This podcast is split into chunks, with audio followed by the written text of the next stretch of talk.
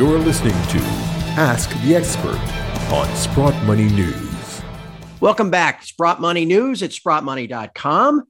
It is time for your monthly Ask the Expert segment, and that month is July of 2022. I'm your host, Craig Hemke, and joining us this month is Lyn Alden. You Remember, we had Lyn in, I don't know, six, seven months ago, and everybody was so enamored with the information she shared. They said, we've got to get her back as soon as possible. So she's joining us again today.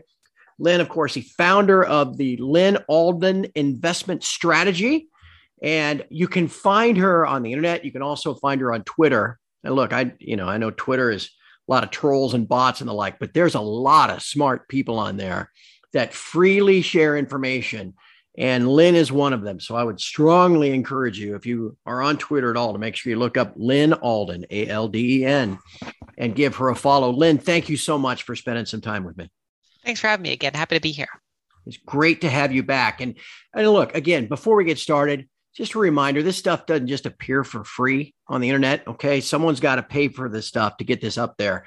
And that is, means your sponsor here is Sprott Money. So if you want to repay them for all that they do, at least give them a like or a subscribe, uh, something like that on the on the on the channel Twitch on which you're listening uh, to this content. That helps them to widen the net, get that information out there uh, to a wider audience. But also, if you're listening to this, you probably have an interest in the precious metals. Sprott Money should be your dealer of choice anytime you are in the market for precious metal, physical precious metal, or just simply a place to store that metal. You go to sprottmoney.com, check out all the deals, or of course, you can pick up the phone and give them a call and talk to a human being. 888 861 0775. Lyn, you may recall from the last time we spoke, uh, we've been uh, soliciting questions from Sprott Money customers and people on the internet for the last couple of weeks. Once they knew you were going to be a guest, you're very popular. I've got six questions for you. Can we get started? Happy to. Let's just dive right in. Uh, this is timely. We're recording this here uh, during the second week of July. And uh, earlier this week, the euro, which has just been de- sharply declining, has fallen all the way back to parity with the dollar for the first time since 2002. So the question then is what happens next? Well, a couple, yeah, that's a, a kind of a crazy event, isn't it? Basically, Europe has severe energy problems. Now, really, the whole world has pretty severe energy problems at the moment, but Europe's is particularly severe um, because their natural gas prices have spiked dramatically. And for people that don't remember the order of events, they, they spiked in back in late 2021, which is before uh, the war, right? Yep. And, and the war obviously added additional layers of uncertainty onto that whole situation. So Europe has a more acute energy crisis than the rest of the developed world.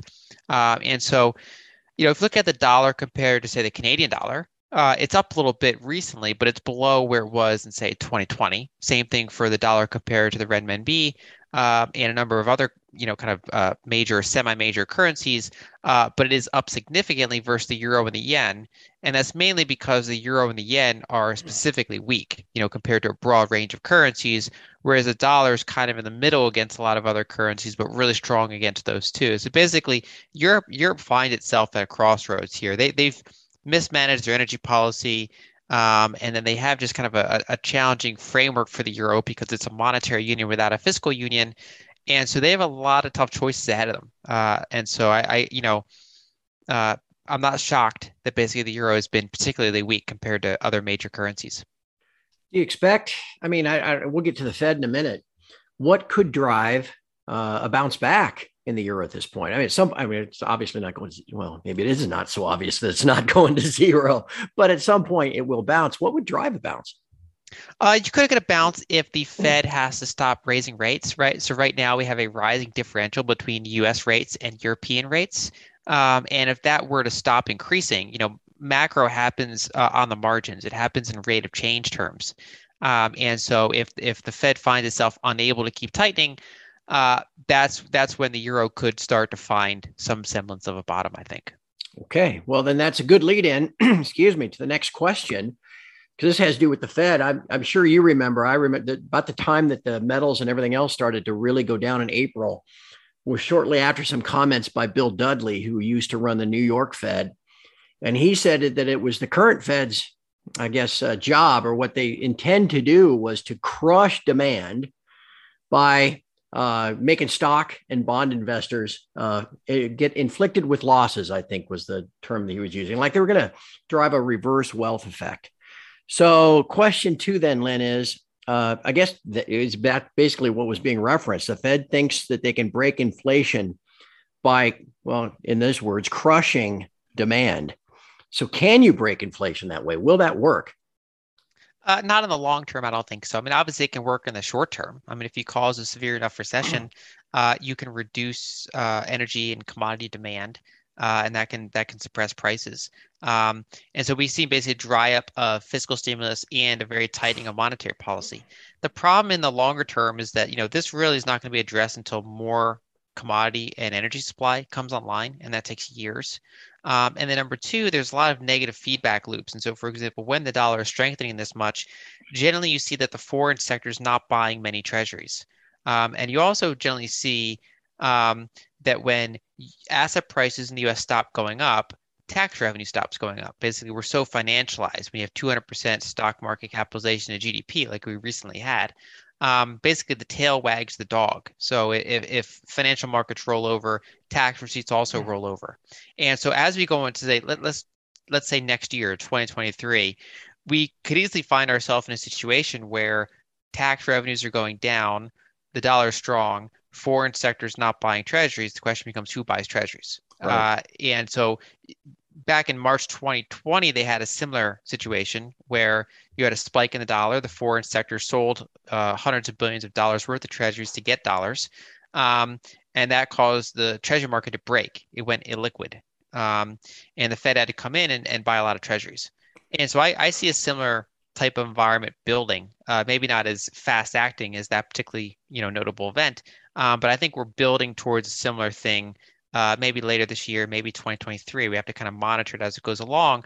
But we're seeing rising problems in the treasury market, not just the yields, but under the surface, looking at uh, liquidity, uh, looking at volatility in the treasury market. It, it's getting pretty wobbly because you know basically the the supply demand mismatch is, is getting pretty messy and i think that that could eventually be one of the factors that contributes to them having to pause rate hikes even though inflation is still potentially hot at that time or you know, even if it cools off temporarily, it, it's it's hot and ready to bounce back as soon as they take their foot off the brake. All right, that's pretty funny. Everybody listening, I did not tell Lyn the questions ahead of time because I knew that having known the questions, I knew that they'd be right in her wheelhouse. Well, Lyn, which like goes right into question three, which I think is pretty funny. Um, it, it, was simply when the question is assuming the Fed will pivot, and we'll get Powell pivot too. When they pivot, what will have driven the change? Uh, just now, you mentioned is it bond market liquidity? Is it they finally get inflation back down under 2%? Is it a the recession that looks like it may have already begun? Could it be a stock market crash? I maybe it's all of those things. But what do you think is the most important driver for the Fed's decision? So I think there are three major things that could cause it, and it could be a combination of them. But basically, so the short answer is no. I don't think it'll be the stock market itself. Basically, the stock market itself does not force the Fed to pivot. I mean that usually the things that force the Fed to pivot are occurring alongside stock market crashes. So it yeah. kind of can look like the stock market's doing it, but it's actually stuff underneath the surface. And so number one would be say credit markets breaking. So when the Fed when the Fed had to start pivoting uh, rate hikes in late 2018, it was because the junk bond market completely froze. Um, so even though we had a 20% correction in the S&P 500, the bigger problem under the surface is that uh, the weaker end of the corporate bond market just completely froze for like six weeks. Not a single junk bond was issued, uh, and that that's a more alarming signal to the Fed than just stock markets going down. Um, number two would be something at the core of the system breaking. And an example in late 2019 was the repo rate spike. You know, the, the overnight lending rate between financial institutions that broke. So that that forced the Fed to stop reducing their balance sheet literally that day. Um, and they never went back until you know just recently. Um, and then two, uh, it, like I said, March 2020, the Treasury market broke, and so the Fed had to basically have emergency meetings and just throw literally a trillion dollars at that market in a three-week period, which was unprecedented. Um, and so something in something close to the core of the system in financial markets breaking, like credit markets, treasury markets, something like that, uh, would force the Fed to to uh, you know start basically uh, changing their course. The other potential option that could coincide with some of those or could be separate is I think if you get unemployment rates officially start going above four percent or so, if you get a, if you get a market deterioration in in the job market, I think that could do it. Um, you'd have basically right now we're already seeing kind of early recession signs, uh, but that would be kind of a full a full throttle recession sign. So I think I think one of those options uh, is probably what causes them to eventually pivot. Then this kind of came up uh, with uh, Danielle DiMartino Booth a couple of months ago. Uh, the idea of bond market liquidity being so important, and she keeps an eye on the Move Index. Is that something you follow too? Yes, and and she covers this really well. I, I she's one of the analysts that I think is, is totally on point uh, on this on this subject. Um, the Move Index is kind of like the VIX for Treasuries. Um, and so you could you can measure volatility. That's the best way to look at treasury market volatility. And we're currently at like decade highs in the move index. You had you had yeah. a spike in that index in in um you know March 2020, and we've had another uh, grind higher, even to higher levels than that. So we're not quite as high as we were in the Great Financial Crisis, but we're the highest since then. Um, so that's number one. You can also look at uh, Treasury bid-ask spreads and auction performance. Basically, if you have if you have kind of ugly tails in the auction, meaning that they you know they start at one price and by the end of the auction, uh, they're at a notably different price in the bonds. That, that that's basically a, uh, you know kind of a sloppy auction, and that that's a measure of illiquidity. So when you have volatility and uh, illiquidity, that's showing that the market's getting pretty wobbly. Now, right now, it's not broken the way that it was in, in you know for a brief period of time in March 2020. Um, but it is getting messy, and that's you know like I said, when the dollar is super strong, you don't really have foreigners buying treasuries. Uh, we also currently don't have banks buying treasuries. Now, the one thing in the Treasury Department's favor is that due to the just the timing of tax revenues and expenditures, they don't have a lot of net issuance of treasuries in, in either the, the prior quarter, quarter two, or the current quarter, quarter three. Um, and so right now they're kind of able to get away with this um, because they're not trying to just flood the market with treasuries. Um, but as we look towards the very end of the year, or like I said, as we look into next year, um, they're probably going to have to increase their treasury issuance quite a bit. And if these if these uh, situation is uh, the liquidity and the and the you know the lack of buyers is still present, um, that's when they have a problem. And that's when either the Fed has to potentially absorb some of that issuance itself, uh, which would be a reversal of their policies, or they can do things like change the SLR supple- supplementary leverage ratios for commercial banks to basically allow the banks to buy more treasuries. So they have, they'd have to do something to um, reliquify the market if, if those conditions uh, remain this way, you know, a year from now. Okay. All right. Well, we're halfway done, Lyn. That's those are all of our Fed uh, questions, and now the final three questions have more to do with commodities, and I know that's a specialty of yours as well. Uh, question number four is: I mean, I think most everybody listening to us probably understands this. We've had a pretty tough 90 days or so in the precious metals, uh, gold and silver. Uh, what do you what do you think is next in the back half of the year and headed into 2023? Uh, so I, I, I think a lot of this kind of hinges on the Fed, right? Because right now, when you have the dollar screaming higher, uh, especially against the euro and the yen, um, and you have sharply rising rates in the face of a slowing economy, uh, we also have a, a, decrease in the rate of money supply growth, right? So we had, uh, you know, kind of historically high money supply growth over the over the past two three years, um, and we've slowed down very significantly recently uh, as they try to put on the brakes, and so that's putting a lot of pressure on the precious metals. Um, uh, you know, silver more so than gold, um, stocks more so than gold. Uh, but certainly gold miners uh, in particular are getting kind of a hit here because they have the combination of high energy prices and gold not really going up. Um, so I think that basically what you want to look towards is uh, when the Fed is kind of forced to pause um, and you get some sort of relief in the dollar going up against a lot of other major currencies. Um, that's when I think you could see signs of, of you know potentially a reversal in some of the precious metals. Right now, we do see um, you know if you look at the at the copper to gold ratio, that's that's rolling over pretty sharply. Um, and so I, I do continue to be more bullish on gold than copper, although right now that's that's more so you know to the detriment of copper than the favor of gold. Okay, now we've done this twice, Lyn. I'm starting to wonder if you can read my mind uh, through the internet. I think this is pretty funny because I mean, seriously, question number five is what are Lyn's thoughts on copper? Um, oh, that's it, hilarious. It, it's been dramatic the drop over the last month. Um, so what do you think? Yes, I think it's understandable that I could kind of see the questions coming because these are the major macro questions facing this industry, right? So gold, gold and copper, obviously huge drivers of things, um, and then all of the Fed policy. And the big question is, you know, what's happening with currency markets, what's happening with inflation, that sort of thing. So when we look at copper, basically, if you look at the at the copper to gold ratio that I mentioned, you'll you'll see this kind of like you know three year cycle roughly right it looks kind of like a sine wave uh, going up and mm-hmm. down mm-hmm. and if you overlay that with macro indicators let, let's say the the pmi the purchasing managers index which is one of the simplest uh, macro indicators to look at you'll three you'll see basically a, a three year sine wave and so the copper to gold ratio and the pmi is kind of the same chart, except that the you know the copper to gold ratio one looks a little bit more volatile. Um, and that's generally because in economic accelerating environments, so rising PMI environments, uh, generally you get a lot of copper demand. It's a risk on environment. Uh, there's construction happening. Um, and so copper generally does well.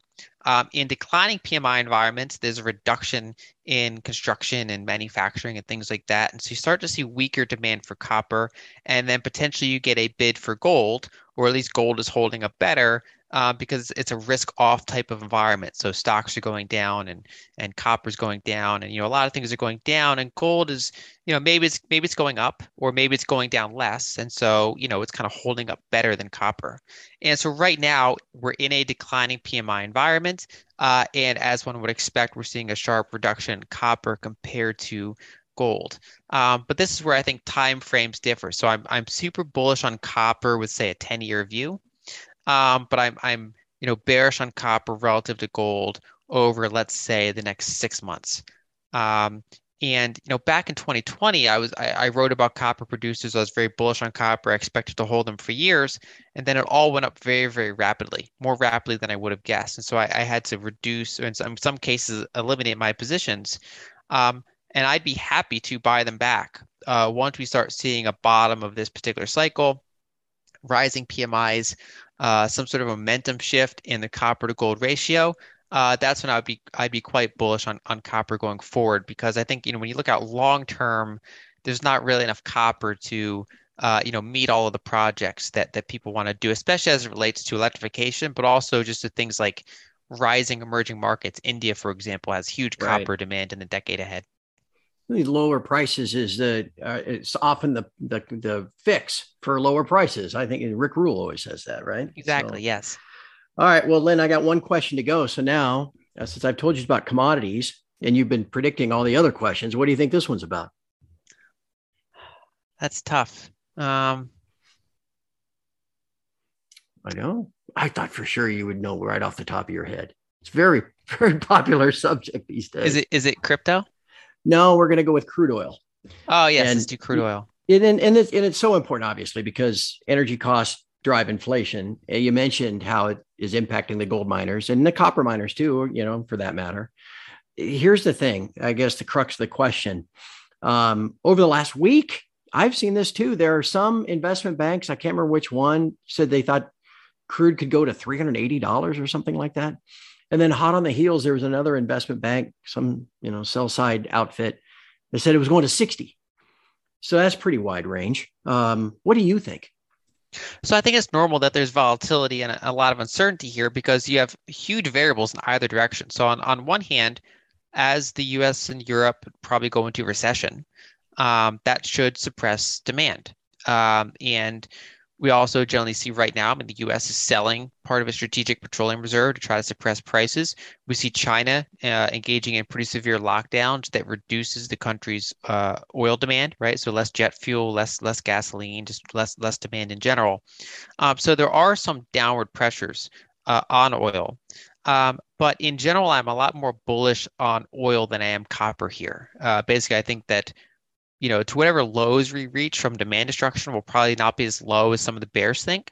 And I think a, as we look out forward, that the main bullish drivers are that there's not a lot of new supply uh, ready to come online quickly, right? So you have little things like shale and OPEC that can they can tweak things to some extent, but we need we need much bigger projects to come online, and we also need uh, some of the surrounding infrastructure, right? So LNG exports or or refining capacity or pipeline capacity It's not just the production.